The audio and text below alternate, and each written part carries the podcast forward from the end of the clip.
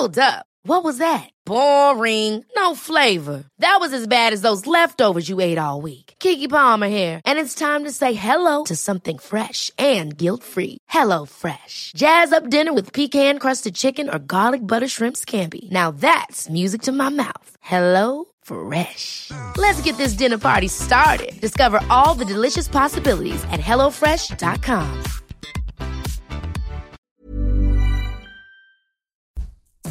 Todos sabemos que la política es un tema importantísimo, pero también sabemos que puede ser casi imposible seguirle el paso.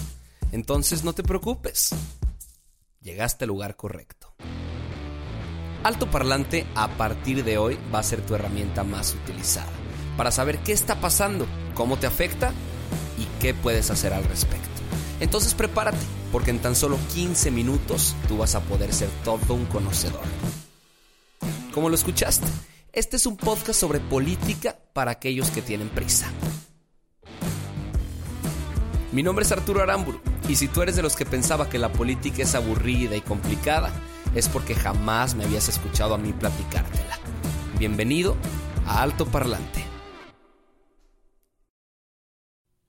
Amigos, bienvenidos a un nuevo programa de Altoparlante, su podcast de noticias favorito y más confiable. La semana pasada estuvimos ausentes porque traía una tos bastante, bastante fuerte. No podía hablar mucho sin toser en medio y hubiera sido bastante incómodo para ustedes escuchar las palabras y luego tos a cada rato. Ahorita todavía estoy un poquito ronco, pero ya podemos hacer un programa completo. Acuérdense, 15 minutos, 15 minutos para enterarse de toda la información que tienen que saber del país para estar al tanto de lo que está sucediendo. El día de hoy tenemos temas bien interesantes. Vamos a hablar de lo que sucedió eh, el día de ayer cuando se filtraron audios en los que se explica cómo Pemex, especialmente algunos funcionarios, desviaron un chingo de lana para la campaña de Enrique Peña Nieto. Vamos a hablar de la consulta ilegal, anticonstitucional que hicieron en Baja California para eh, Jaime Bonilla para que se definiera el tiempo en el que estaría en el poder Jaime Bonilla en Baja California. Pero bueno, vamos a empezar con un tema que me llamó mucho la atención de dos diputados. El primero, una diputada de Morena que utilizó una cédula falsa para decir que era psicóloga la utilizó durante su campaña y después cuando ganó, también ella afirmaba que era psicóloga. Alguien por curioso se metió a investigar el número de cédula y se dieron cuenta que era un estudiante del TEC de Monterrey que se había graduado de Ingeniería Industrial en el 2003 y que no era ella. Y otro diputado hizo algo todavía aún peor. Eh, es un diputado de Morelos y les voy a dejar un pequeño audio para que ustedes escuchen por ustedes mismos a qué me refiero y tuve el valor de hacerlo delante del fiscal y en tu cara. Entonces, pueblo de Morelos, lamentablemente así son las cosas. Tenemos que transitar en este Congreso. Es lo malo de sacar a las personas de la cocina y darles una curul. Es cuanto. Les explico un poco el contexto para que entiendan a qué se refiere este audio. El diputado estaba en una discusión con otra diputada ahí en la Cámara y se le hizo buena idea referirse a ella y decirle que eso es lo que, lo que sucede cuando sacas a una mujer de la cocina y la pones en un curul. Un curul es el lugar en el que se sienta un diputado. Eh, este señor había estado preso hace algunos años. Eh, él trabajaba para Cuauhtémoc Blanco eh, y estuvo involucrado con el zar de la basura. Entonces lo metieron a prisión un tiempo, salió, ahora es diputado y anda diciendo este tipo de estupideces en uno de los países con mayor brecha entre hombres y mujeres y los tratos eh, laborales que éstas tienen, diciendo este idiota que esto es lo que sucede cuando meten a una mujer a un curul y la sacan de la cocina. Pero bueno, vamos ahora sí a la información de las dos noticias más pertinentes que ustedes tienen que estar enterados. La primera, el tema de Jaime Bonilla en Baja California. Y me voy a ir rápido, pero voy a enlistar todo lo que ha sucedido. El 3 de junio, Jaime Bonilla fue electo en Baja California con el 50.38% de los votos. Él estaba al frente de la coalición Juntos Haremos Historia. Un diputado llamado Víctor Manuel Morán presentó en el Congreso una reforma al artículo 8 de la Constitución de Baja California para que este güey, Jaime Bonilla, permaneciera en el cargo cinco años y no dos. Es que tenemos que recordar que hay estados que van a destiempo, no votan al mismo tiempo que todos los demás, valga la redundancia, no votan en la misma fecha ni los mismos años, entonces se tiene que alinear. Por eso Jaime Bonilla, cuando ganó, se sabía que iba a ganar solo por dos años y que iba a volver haber elecciones. Eh, este diputado dijo que no, que él quería una reforma para que durara cinco y no dos. Él dijo que se, que se iba a presentar un gasto altísimo para el erario público, volver a hacer elecciones, es caro. Esa fue su, argumentación. Eh, y el Congreso local votó con 21 votos a favor, uno en contra, y pues la ley Bonilla pasó en el Congreso. Muchísimos expertos, entre ellos la secretaria de Gobernación, Olga Sánchez Cordero, dijo que era anticonstitucional hacer este tipo de movimientos la Suprema Corte de Justicia de la Nación y el Tribunal Electoral del Poder Judicial de la Federación empezaron a recibir impugnaciones para que esto no se presentara, para que se echara para atrás. Y el 22 de agosto, el presidente del Congreso de Baja California propuso que se hiciera una consulta popular. ¿Se acuerdan ustedes de las consultas populares? La que se hizo para el aeropuerto, la que se hizo para el tren Maya, es decir, unos folletitos pedorros que no sirven de nada en lugares donde el gobierno pone las mesas a su manera, a su modo, por conveniencia, consultas que no tienen control, consultas que te permiten votar dos veces, con preguntas amañadas, pues eso fue lo que propusieron hacer en Baja California para ver cuánto tiempo se quedaba Jaime Bonilla. El 2 de octubre, la sala superior del Tribunal Electoral del Poder Judicial, eh, pues ratificó que solo había ganado por dos años, no cinco, dos años. Y el 8 de octubre, la Suprema Corte desechó el que se publicara la ley Bonilla. Después de todo este brete que se armó, ayer, 13 de octubre, se realizó la consulta que habían propuesto de 9 de la mañana a 5 de la tarde. En 17 distritos electorales, 250 casillas fueron instaladas y ¿qué creen? No hubo control, no hubo organización, ni siquiera se pedía credencial de elector. Los supervisores de casilla no sabían si podías votar dos o tres o cuatro veces o solo una. Las casillas estuvieron colocadas donde ellos quisieron, no de alguna manera proporcional, no de alguna manera lógica. Y los resultados hasta el momento en el que se está grabando este podcast no han sido dados. Lo que sí podemos saber es que según consultas, el 70% de los ciudadanos quería que Jaime Bonilla durara cinco años. Cuando en la elección del pasado 3 de junio votaron por dos. Einstein lo decía, la estupidez humana no tiene límites las mayorías se equivocan y más si son mayorías que están manipuladas y que las usan como títeres.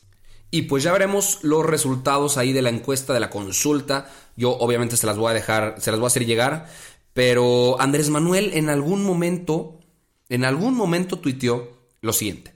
En Baja California hay una controversia acerca de si dura dos o cinco años en el cargo el gobernador electo. Lo bueno es que ahora hay Estado de Derecho y decidirá la Suprema Corte de Justicia de la Nación. Antes eran dedazos y concertaciones, aunque parece que ya se les olvidó a los conservadores. Mándenles un telegram, fax, correo electrónico o como sea, pero avísenles que esto ya cambió. No mames, no ha cambiado nada. No ha cambiado absolutamente nada y estamos teniendo más de lo mismo.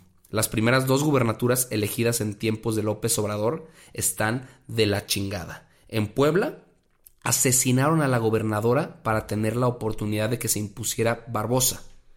Y en Baja California violan la constitución para que Jaime Bonilla se quede tres años más de los que fue electo. ¿Cuarta transformación o transformación de cuarta? Pero bueno, pasando a siguientes noticias de una administración anterior que fue también una vil porquería. Perdón por estas malas noticias, pero bueno, tenemos que estar, tenemos que estar enterados. Parece de película la siguiente historia. Dos ex elementos del Mossad israelí, que es una agencia de inteligencia, fundaron una, pues una nueva empresa que se llama Black Cube. Se fundó en 2010, como les comento, por analistas de inteligencia del Estado de Israel y desde el año pasado están en México. Fueron contratados por una empresa que se llama Oro Negro, hombres de negocios, para que espiaran en el sector privado y para que existiera transparencia y buenos manejos. O sea, a grandes rasgos parece que esto lo están haciendo estos cuates para limpiar el sistema, para que en el empresariado todo funcione de la mejor manera. Lo que hace la agencia de inteligencia Black Cube es se hace pasar por empresarios internacionales y se juntan con otros empresarios para sacarles sopa, para grabar información, para ver cuáles son sus chanchullos, sus malas movidas. Y estos cuates citaron a cenar a dos altos funcionarios de Pemex. Se hicieron pasar por representantes de un inversionista de Emiratos Árabes y le dijeron que estaban interesados en comprar una compañía del sector energético en México. Hablaron con José Carlos Pacheco Ledesma, que era el coordinador ejecutivo de Pemex Perforación y Servicios, y con Luis Sergio Guaso Montoya, que era el subdirector de Pemex Exploración y Producción. Ellos, en su conversación, atoraron a algunos otros cuantos, como a Carlos Morales, a Emilio Lozoya y también a Peña Nieto, porque en la conversación y sin saber que estaban siendo grabados, se fueron como gorda en tobogán y dijeron que habían gastado dinero de Pemex, dos mil millones de pesos para fondear la campaña de Enrique Peña Nieto.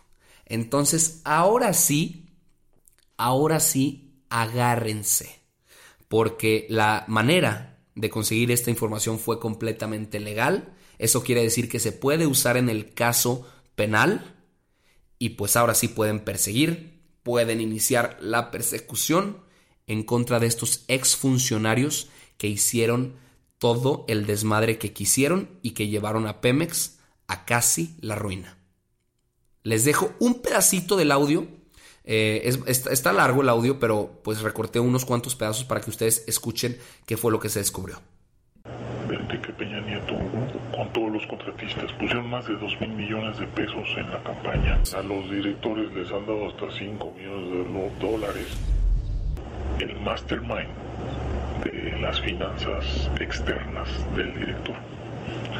Entonces él, por ejemplo, llegaba a una compañía y le decía, pues quieres hablar con el director, 50 mil dólares, 100 mil dólares, nada más para conseguir la cita. Pues ¿cómo la ven?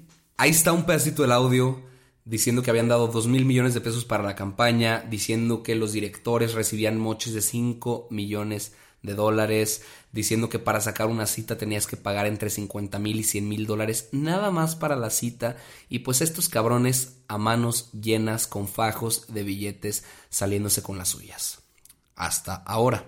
El audio fue revelado en el noticiero de Carlos Loret de Mola, así las cosas.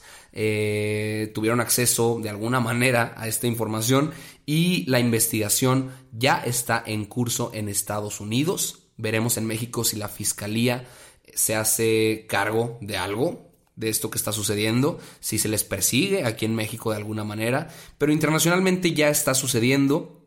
Estos cuates de, Black Cube ya estuvieron metidos en un pues en un chorro de escándalos y de investigaciones, tanto políticas, económicas, en Estados Unidos, en Europa, y a eso se dedican, a conseguir información y pues gracias a Dios consiguieron esta información clave para la investigación aquí en México. Veremos en qué resulta, obviamente les llevaré la información hasta sus hogares. El próximo episodio vamos a tocar temas bien interesantes, me hubiera encantado tocarlos hoy, pero pues ya no hay tiempo. Vamos a hablar de la renuncia del ministro Medina Mora. Vamos a hablar del otro ministro, Arturo Saldívar, que ha estado metido en una serie de escándalos últimamente. Vamos a hablar de la situación ahora en, Ecuador, la situación política que está viviendo el Ecuador.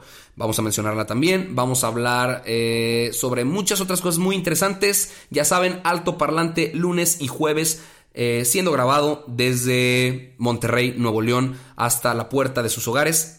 Nos vemos el próximo jueves. Ya saben que podemos continuar la conversación a través de mi Instagram, arroba Arturo Aramburu. Ahí feliz y contento de contestar y recibir todas sus dudas, comentarios, aclaraciones y sugerencias. Les mando un fuertísimo abrazo.